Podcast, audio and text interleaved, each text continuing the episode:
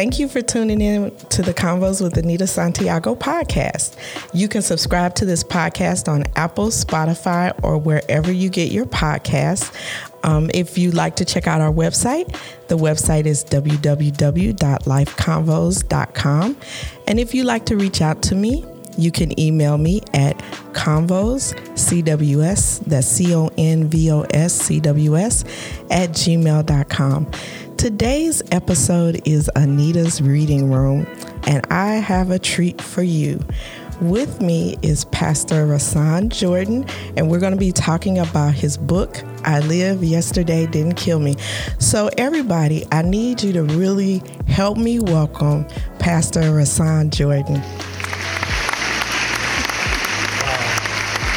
So excited to be with you on this evening, uh, Anita. You're such a blessing in, in ministry, and your, your smile, um, your spirit, your heart is is truly a reflection of the heart of God. And so I'm just happy to be with you and, and share my story. I know that um, you'll do a great job because this is what God has called you to do. So I'm, I'm happy about this. Well, thank you for joining me. Um, our listeners may know you if they're from the local area, but they may not. So I'd like you to just take a few minutes to tell our listeners a little bit about yourself, um, who you are, and and so they can get to know you. Well, I mean, that's that's a lot to share. you know, um, I'm a pastor. Um, first and foremost, um, I'm a man of faith. Mm-hmm. You know, I just believe God and I stand on the word of God. So I pastor the Advancing Church in the Central West End area, uh, 4152 Washington Boulevard. I've been pastoring now for 13 years, and it's been quite a journey. In addition to pastoring, I'm an author, um, business owner. Um, I have business partners in, in several different um, fields. Mm-hmm. And so I'm just that entrepreneurial pastor kind of guy uh, who loves his children, who loves family, and uh, want to see the community really blessed. And so that's me in a nutshell. you know, I, I, could talk about the love of cars and, and all of the other things that I, I really enjoy, but um, that's me in a nutshell. So yeah, that's that's why you that's why you're a pastor because you have great taste in cars. So I'm just putting it out there. But this book that you wrote, I Live Yesterday Didn't Kill Me. I gotta tell the listeners, this is a powerful book. You you definitely want to get it, and you definitely want to read it. And I've read it twice. Wow. And I just think it's such a powerful story that I wanted to bring it to the listeners. So I want to start out with something that is in the beginning of your book, in the introduction. Now, I've worked in mental health for six years now, and we know that the absence of fathers has a big toll on not only children, but especially on boys. Yes. And if we look um, by, by racial makeup and cultural experiences, we know this has a profound effect, effect in the African American community. One of the things that I thought was so powerful in the beginning of your book is you talked about how that felt emotionally. Now we know what the research says. The research says it's you know kids without fathers is a bad thing, but I've never read or, or heard anyone describe the emotion of it. And that was powerful. So you're talking about being seven years old. And can you tell the listeners a little bit about that? Yeah, you know, I was just a, a young man um, looking for identity. Mm-hmm. You know, when you're seven, you're looking for a superhero. Mm-hmm, you know, mm-hmm. you play with toys and you dream about Superman and, and all of the, the, the action uh, figures right? So at seven years old, I was just looking for that superhero, mm-hmm. and it was supposed to be my father. Okay. You know, but I lived in a house um, with nothing but ladies, right? Mm-hmm, so mm-hmm. I am the only boy of four sisters, right? So right, right. Um, it was just challenging at the age of seven to try to figure out who I was supposed to be, um, how I was supposed to process, how I was supposed to think, mm-hmm. um, because I was looking for that male figure that could, you know, pour into me, that could give me correction and mm-hmm. lead me and guide me. And so it was very challenging. One of the reasons I, I focused on this topic is because I think as a community and then as mothers, we know that when the father is absent, it affects our children, but I don't know that we're necessarily in tune with the emotion of that. You talked about the feelings of emptiness at seven years old, and you know, adults typically, um, you know, they're they're buying the kids clothes and they're doing birthday parties and stuff. I can really see, especially for mothers how you can miss being in tune with that emotion because boys are socialized not to show their feelings, mm-hmm. not to talk about their feelings. And I just said, I wonder what it would look like if we paid more attention to what young children are actually feeling because they don't have the um, emotional vocabulary to describe it. Yeah. Yeah, and and that's that's important. You know that we just kind of pay attention. Mm-hmm. You know, sometimes we're we're busy um, with our lives. And um, we're used to doing like the routine things. right, know? We right. wake you up for school. We help you do your homework. Um, we give you time to go outside and right, play. Right. Do all of the things that we would normally do with a kid. But when a kid has experienced um, emotional trauma, um, it's important for us to t- try to tap into mm-hmm. what they're trying to process by asking them some questions, even. Yeah, I was going to ask you, like, thinking back, what would have been helpful uh, for you as a, as a young child struggling? What do you think maybe could have helped?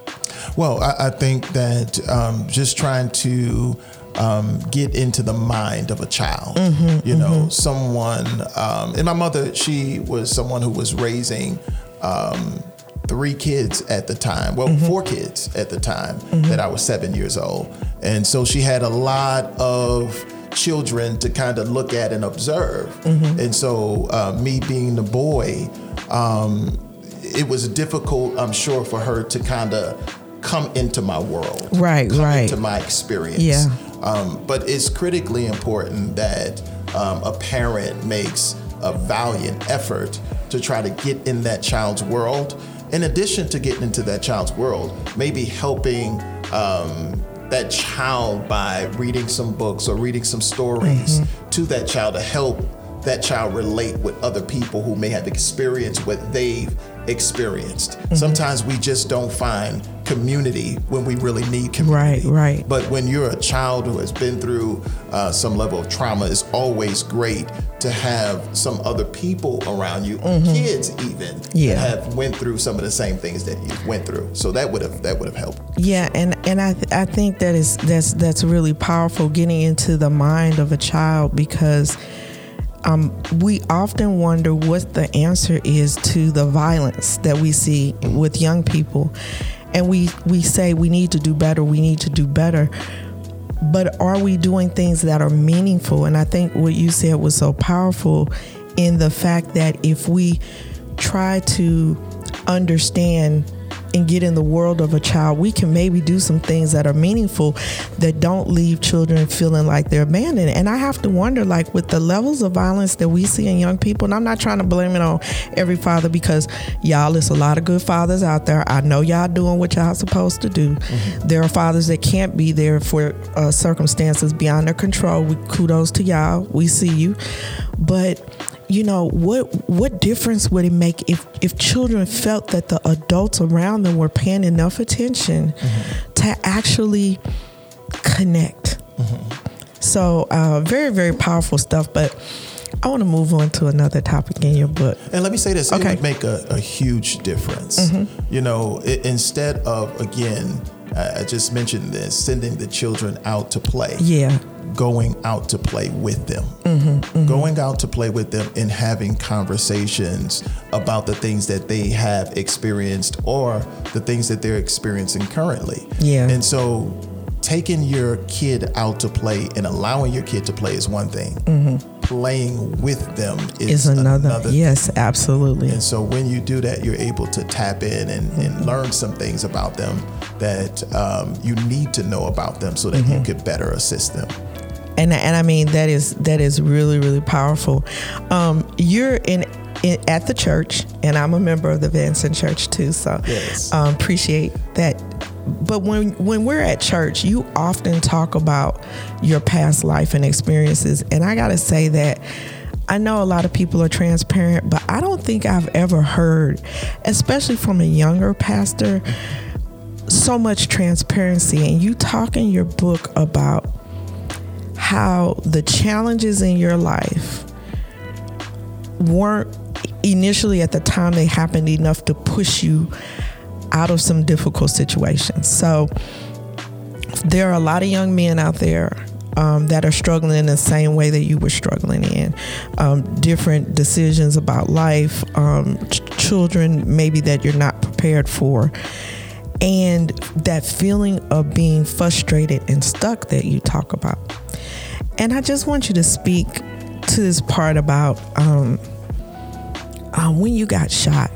That just that just blew me away. And I think from the perspective of how um, and you talk about this in your book how you make decisions and you find yourself in these spaces and yet somehow it's just not enough to push you straight because you know what i feel i feel like for those of us that do community work and we wonder man, you've been shot two or three times. Like, what is it going to take for you to get out of this lifestyle? Or what is it going to take for you to do better? And we don't understand that it's not simply a matter of making a decision to do better. Like, there's some stuff that's so deep. And I'd like you to speak to that. Yeah, so you know, um, just being in the streets, right? I, I was still looking for um, this sense of community, mm-hmm, right? Mm-hmm. Um, there were people in my neighborhood that I enjoyed hanging out with. We wasn't always doing the right things, but mm-hmm. we was together. Right, right, right. And so when you have that sense of community, um, it's easy to do the wrong thing. Okay. You know, because you have people who are encouraging you mm-hmm, uh, mm-hmm. to do the wrong thing. Um, what's crazy about my experience is, and what's difficult even for me to process at times, mm-hmm. is in doing the wrong thing, I experienced all of this trauma, right? Right, right. And um, it was painful, really being in the streets. It was painful carrying weapons. Mm-hmm. Um, I even sold some drugs. I mm-hmm. did some things that I'm not proud of. Right. Um, but in the midst of all of the pain, I did not see an exit. Right. You know, I, I didn't see how I how I was to transition from mm-hmm. what I was doing to something better mm-hmm, mm-hmm. because mm-hmm. I really didn't have an example of what transition looks like. Okay. Right. So I had an example of what another life looks like, right? Mm-hmm, mm-hmm. You could get this and you could be doing this and you could be a professional man and you see professional men and all of those kinds of things, but you don't see the process you don't see how they got there. Right, right. So because I didn't know how to get to that life, mm-hmm. I spent, you know, time um, in the streets, mm-hmm. even though I know I was in the wrong place. Right. even though I knew I wasn't supposed to be getting high and drunk mm-hmm. and doing all of the things that mm-hmm. I was doing, I knew that there was more for me. I just did not know how to transition. So when I got shot, um, you know, I was suffering definitely mm-hmm, because mm-hmm. I wanted to, you know, vi- revenge. right, revenge. right, right. I read about that. Um, so you know, I, I, spent time just kind of thinking about that. How can I get this person back? Mm-hmm. But never really um, considering how to really get out. Right. Because when you're stuck in a place mm-hmm. and you don't see the exit sign, mm-hmm. you you you just kind of you kind of feel like, well, maybe I'm just gonna die here. Right, right. You know? I, I, thought that, you know, on many days, I said, I, I don't see how I'm gonna get yeah. out of this. And yeah. so, yeah, the trauma was there, but mm-hmm. it was never enough to move me because mm-hmm. I really didn't know how to transition. Let me tell you how this impacted me. So, I did some community work in the city, and I talked to a lot of young men, and I heard young men say things like, I, am not going to live past 35 anyway, so what difference does it make? And when I, what you said right now just smacked me in the face. They don't see a way to transition. I'm in this, but there's no clear path. Okay, you tell me to go to college. How do I do that? You tell me to get a trade. How do I do that? I live in a place where there's no transportation. Um, maybe there's not even a school to do a track. How do I do it? And then you have the compounded problem of no mentors and no role models. And so you stuck, stuck. Mm-hmm. And so that that makes a lot of sense to me. And I think again, as a community, and uh, as we ask these hard questions about how do we get our community out of this mess we're in, maybe we need to have conversations and not i'm not talking about pointing your finger well what you need to do is because that's not showing a person how to transition. That's telling a person what to do. And that's not helpful all the time. I mean there's time we need you know guidance and correction but there's times we need compassion. And so, you know, what I'm starting to hear, and I know that what your book talks about is that ability to receive compassion. Yeah. Be- because when you're in that mode, it's hard to receive. Yeah. I would imagine. Oh, absolutely. You know, I was I was disconnected. You mm-hmm. know, I was disconnected from people. Um, I may listen to you tell me uh, to do certain things. You should try this or try that. Mm-hmm. Um, but I wasn't really connecting with um, the words that people, or then even the encouragement that people was giving me. I wasn't mm-hmm. really connecting with it because I felt like, you know, it's kind of like pie in the sky. Right. You know, you're, you're telling me to do something, but um, where is the step by step process? Right. You know, how do I really get there? And am I even fit to be there? Mm-hmm. You know, when you're struggling with your own value and your own worth, you know, it's it's not just the journey itself and the plan, it's the person. Right. You know, right. can I be successful? Right.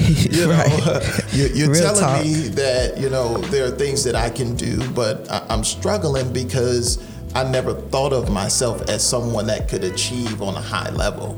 And, and so there, yeah. there was a bunch of things that I was really battling with at mm-hmm. that specific time in my life. So I had no one to kind of observe right and look at so that I could see how they transitioned. And mm-hmm. then as a person, I was struggling with my own value. right, right. And you talk about how different, and I'm not going to share the whole book, so y'all to have to buy it. But you talked about how it wasn't so much that people were speaking negative to you as a child, but these things happened that really devastated your self worth and your self image. And I think as adults, we need to step back a little bit and realize that those word bombs we drop on children, um, especially when we're angry, they stick. And so if you've been really going in on your kids, and other people have been going in on your kids and now you you you know you're trying to get some positive results all that negative stuff has been planted and that child may not be able to see beyond what you've spoken over their life definitely so you know one of the things that um, I, I, battle with is words that have been said mm-hmm. you know and so as a young man i got left back twice mm-hmm. you know and it was very difficult and very challenging because i was tall you mm-hmm. know and so if you're tall and you know you're left back right look even bigger right you know uh, because the kids are younger than you yeah and you're already tall so mm-hmm. so it mm-hmm. was some real challenges that i had because teachers um, they tried to act like i couldn't I could not um, achieve academically. Mm-hmm, you know, mm-hmm. they they they said things like he's he's struggling with this, he's struggling with that, he can't get this. You know, it's taking him too much time, and mm-hmm. this, that, and the other. And so, um, even today, as a man, you know, you you battle with words that were spoken over wow. you as as a young person. Wow. You know, and so that's where the word of God has come in to assist me okay. in overcoming, you know, the things that I heard as a young man. You mm-hmm. can't get left back twice and it not have an impact on you. Right. It's, it's going to have an impact on you. Mm-hmm. And so, you know, I, I constantly um, affirm myself. Okay. I constantly encourage myself and declare mm-hmm. God's word over myself mm-hmm. because, you know, most people who are battling, they're not battling with things that happen to them physically. Right. They're battling with the words that have been spoken over them. Exactly. rest on their minds and yes. thoughts. And Absolutely. so, you know, when you learn how to fight and, and really pursue what God has articulated in His Word concerning you, uh, mm-hmm. then you're able to really begin to overcome the challenge. That's that's very salient, and I think again, as I think about being an adult, whenever I'm around little children, I try to watch my language. It's just a personal challenge that I do with myself because words do matter, and even though I'm in mental health, hearing you say these things from your own lived experiences is very powerful, and it just makes me want to do better in that area.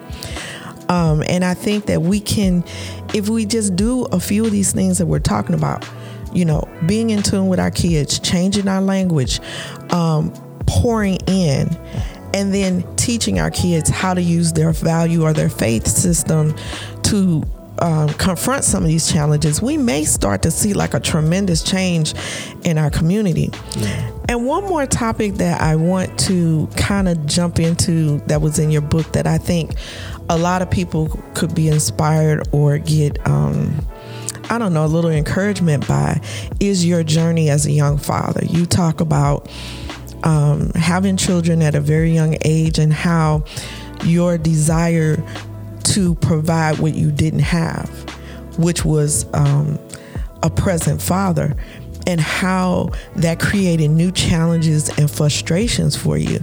And I think for a lot of young men that really want to do the right thing and intend to do the right thing, it goes back to what you said about not having a a example of how do I do this. Okay, here I am 18, 19 years old and I'm a father what do I do? I don't know what to do. And we, we know a lot of organizations cater to women, single women. There are not a lot of organizations that cater to men who want to be fathers in a relationship with the mother.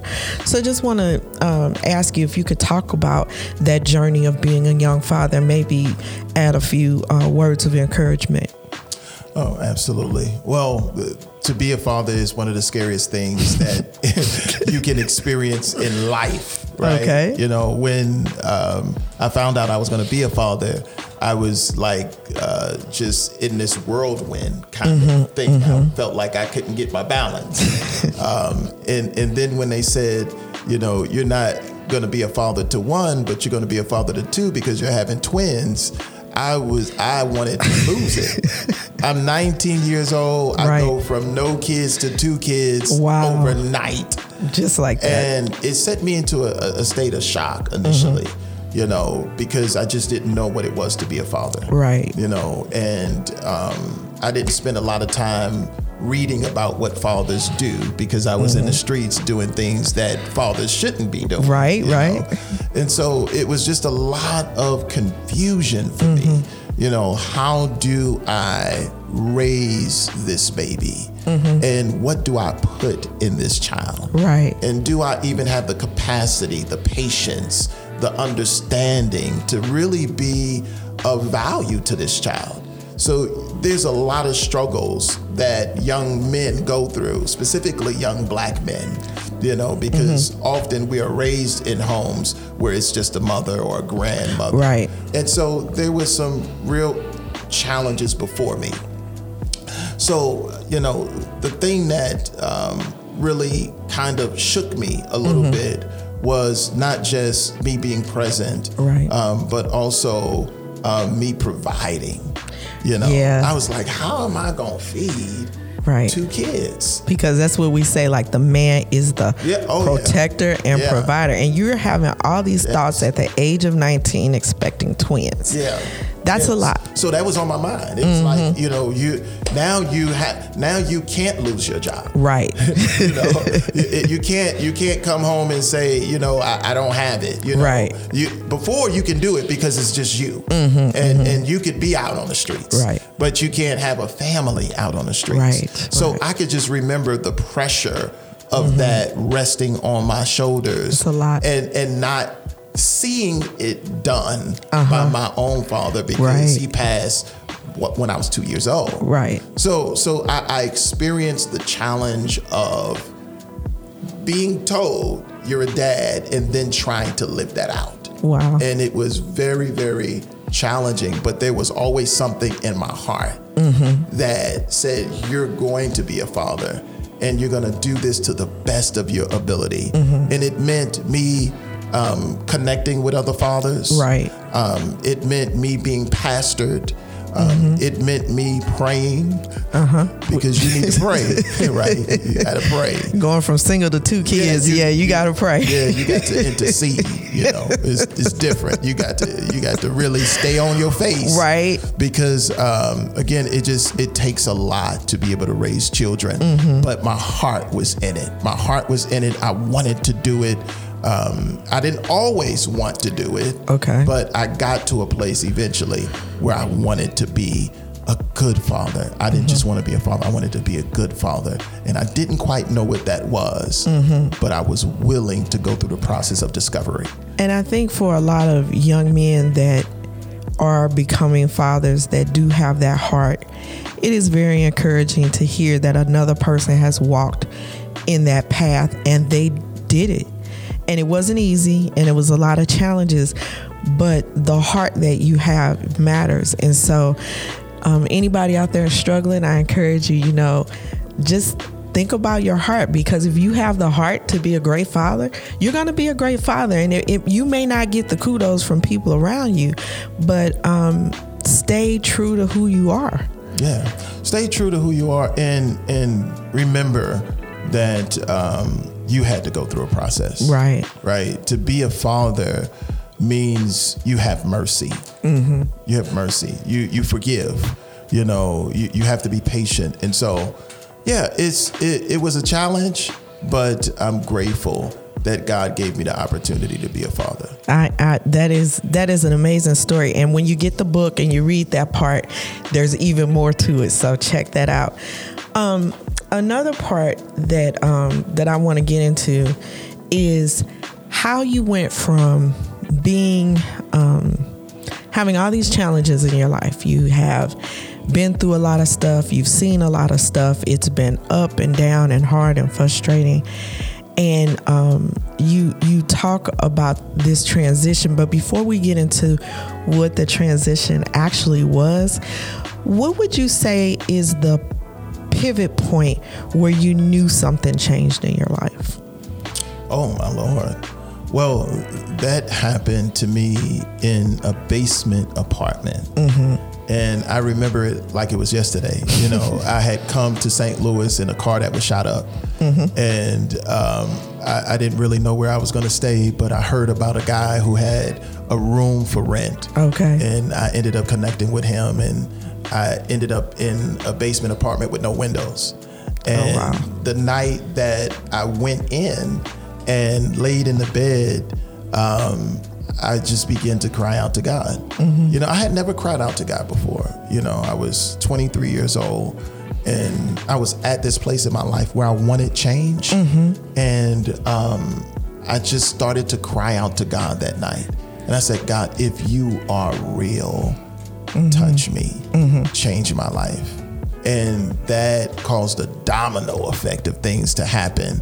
And when I think back on it today, it still blows my mind that I'm where I am right. at this very moment because that prayer literally changed my life. Well, and and you know, I think sometimes that people feel you have to have this long, extensive religious background and knowledge to um, reach out to God.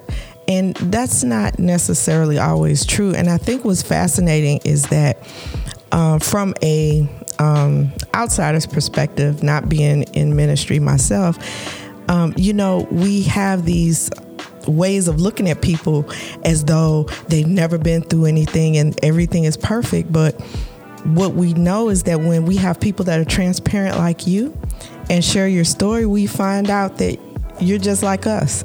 Absolutely. And that that matters. And I know God that, is not picking from another planet. right. But I think sometimes as followers or as participants or followers or whatever whatever yeah. we want to call ourselves this time around, yeah. we we do do that. We put people on a pedestal and we don't realize that what got you here is real life real experiences. And if we are in tune and we listen, we can learn an awful lot about this. I want to thank you for um, coming on to the show and talking about your book. We're going to have a part two of this interview that I'm really excited about. So I want to thank the listeners for tuning in to the Convos with Anita Santiago podcast. Please subscribe the, to this podcast on Apple, Spotify, or wherever you get podcasts. You can check out more about our featured guest speaker on the website, www.lifeconvos.com. And if you want to reach out to me, send an email to convoscws at gmail.com.